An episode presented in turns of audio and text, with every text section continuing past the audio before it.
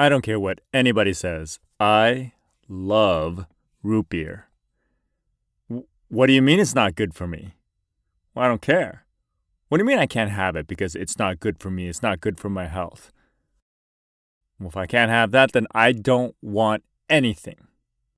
And welcome to the slippery slope of not choosing happiness. Hey, it's Wei. And this is the podcast about a man, his dog, and their musings around happiness.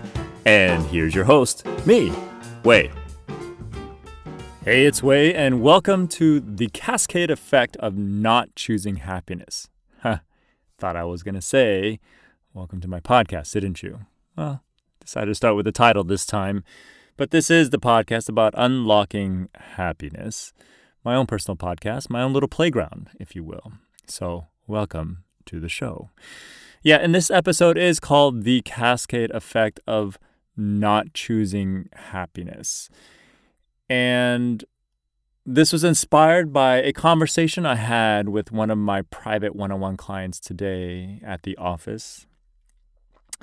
And I was talking with him, and he was asking for some guidance as to why, when he denies himself doing something happy, something that he enjoys, something that he wants to do. And then to justify that, he says, Well, there's so many other things that I want to do, and there's so many things I could be doing, I should be doing.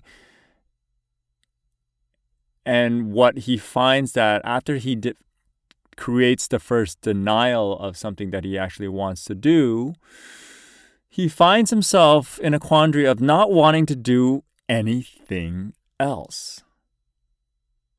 I told him, Welcome to being human and what happens growing up in this world we live in, where many of us grow up with a weak want, or what I like to call a want muscle, a want or desire muscle of happiness.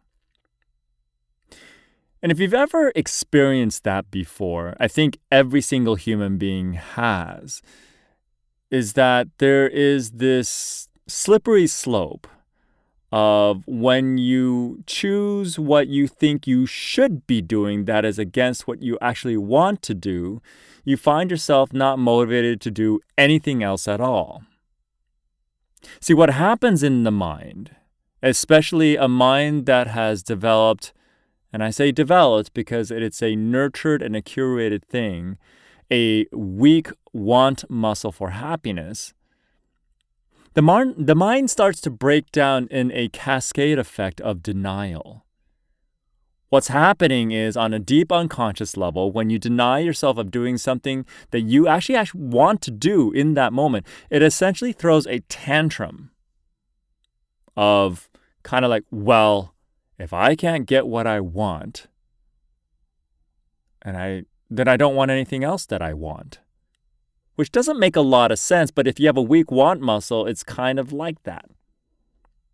If you ever go to the gym and you try to work out for the very first time in a long time, and especially if you've worked out for years and got yourself at one point in your life to a really strong state of existence, physical existence, and then you go years without working out, it could be a little frustrating. And you may even go to the gym, try to lift a weight that you remember being able to lift and used to lift, and then say, ow, that hurt. I think I'm hurt. And then you give up and you don't even bother doing any other workout and you just leave. I've been to the gym enough times in my life, almost two decades worth, to recognize that it happens all the time. Happened to me before. So it triggers that weak want muscle to just give up because the want muscle has been weak. What is this want muscle that I keep talking about? The want muscle is the part of you that is able to express and reach and achieve and desire and get what you want in life in that moment. Not what you need, but what you actually want.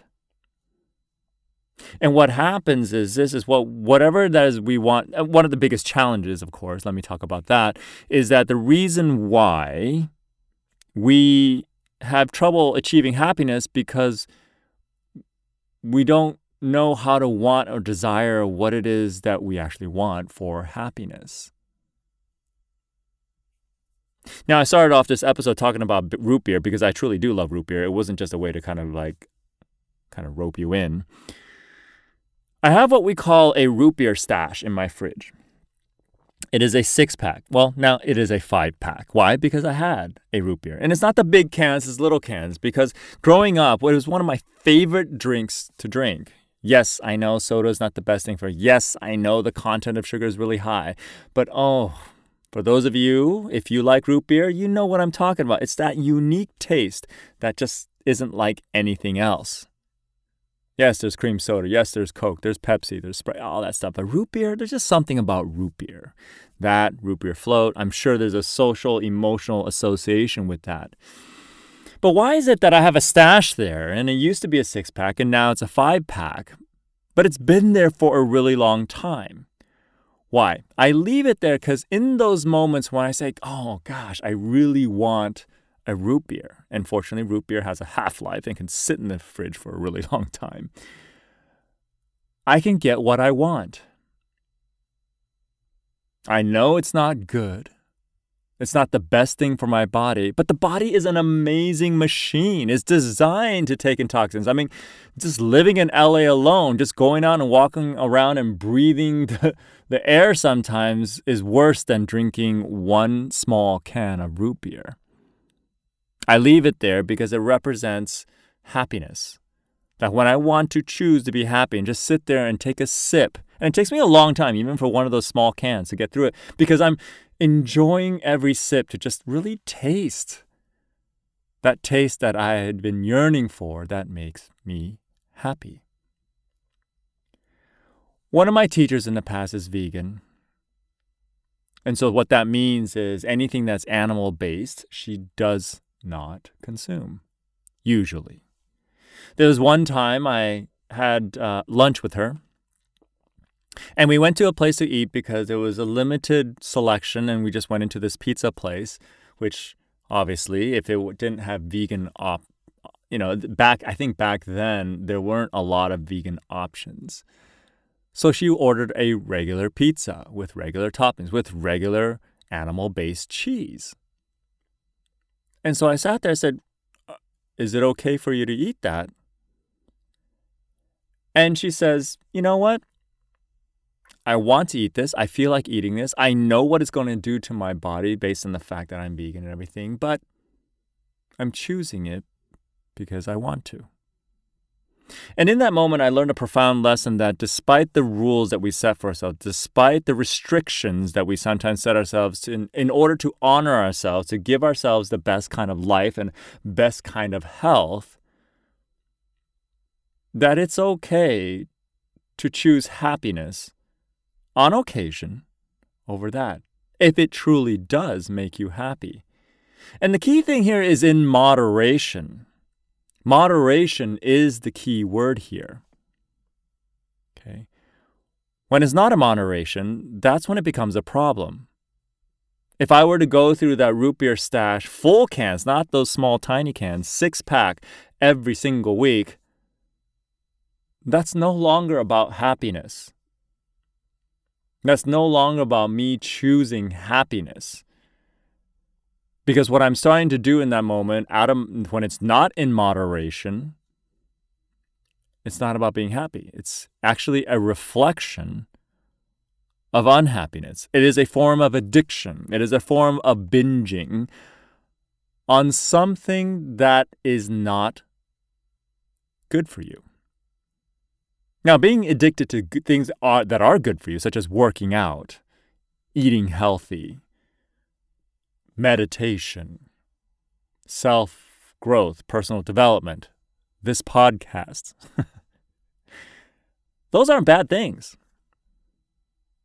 Okay, that's a different type of addiction. In fact, that's a commitment to honoring self. I don't want to call that an addiction. It's creating a system and a routine that is going to consistently give you positive results. It's going to move you forward, help you evolve, help you grow. What I'm talking about, the addiction and binging, are like Netflix binging, addiction to drinking, alcohol, drugs, addictive behaviors that are not good for you, that incite the lower emotions of anger, sadness, fear, hurt, guilt, basically states of unhappiness.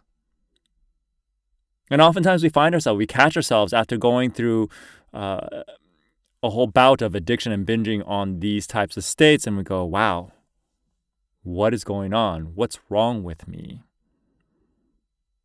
That is not happiness. That is not choosing happiness. You might feel good in a brief moment, but it's ephemeral. Addiction and binging is a reflection of unhappiness because in that moment, at that point in time when you're addicted to and binging on things that are not entirely good for you, you are abusing yourself, which is a form of unhappiness. So, a couple things. The cascade effect of not choosing happiness is such that when you, in that moment, are not choosing an addictive or binging type of behavior, but you just want to like get a can of root beer, Play a quick game on your phone. A quick game. Moderation, right? Not a game that takes up your entire day, week, month, years. you know, eating unhealthy food over fast food over and over again. Okay. We're not talking about that. We're talking about that brief moment where he goes, Oh my God, I really love McDonald's fries. I would love to get an order of that. And you order regular fries, not supersized, just a regular fries, just to enjoy and engage in that happiness because what you're doing then is you're practicing to strengthen that want muscle of happiness. But if you don't, if you don't honor that, then you will experience what my client occasionally experiences when he denies himself and it's not just him. We all do it. When we deny ourselves something happy in the moment that we know that if we just engage in, we'll feel so much better. And then it will open up the possibilities of wanting to do all the other things we want to do. But if you already have a weak want muscle of happiness, and in that moment, you find yourself having an urge of wanting something that will truly make you happy, and you deny that, there is a tantrum that is thrown on an unconscious level that will have you feeling like you don't want to do anything else. And that slippery slope, the cascade effect, is that it starts to ripple out, affect not just you, but everything else you do for the rest of the day. And if you are interacting with others, it will most likely impact those that you interact with too. I call this my root beer effect because of my root beer stash that I have. I see it there and I check in with myself. Do I feel like drinking it when I I don't? But I know it's there. And when I get that urge and that yearning for that root beer, that taste. I'll reach in, I know exactly where to go, reach in there, exercise my want muscle, and it's not for the sake of my health, but the health of my happiness muscle. To remind myself to always choose happiness. Which is kind of the whole point of this podcast, is it not? So that's it for this episode. If you got some good nuggets of happiness inducing inspiration on how to avoid the cascade effect of not choosing happiness, remember to subscribe and share this podcast to everyone who denies themselves of happiness. And if you care about them, share it with them. Feel free to follow me on any of the usual social media channels. Just Google me, I'm not hard to find. And until then, just remember when in doubt, choose happiness.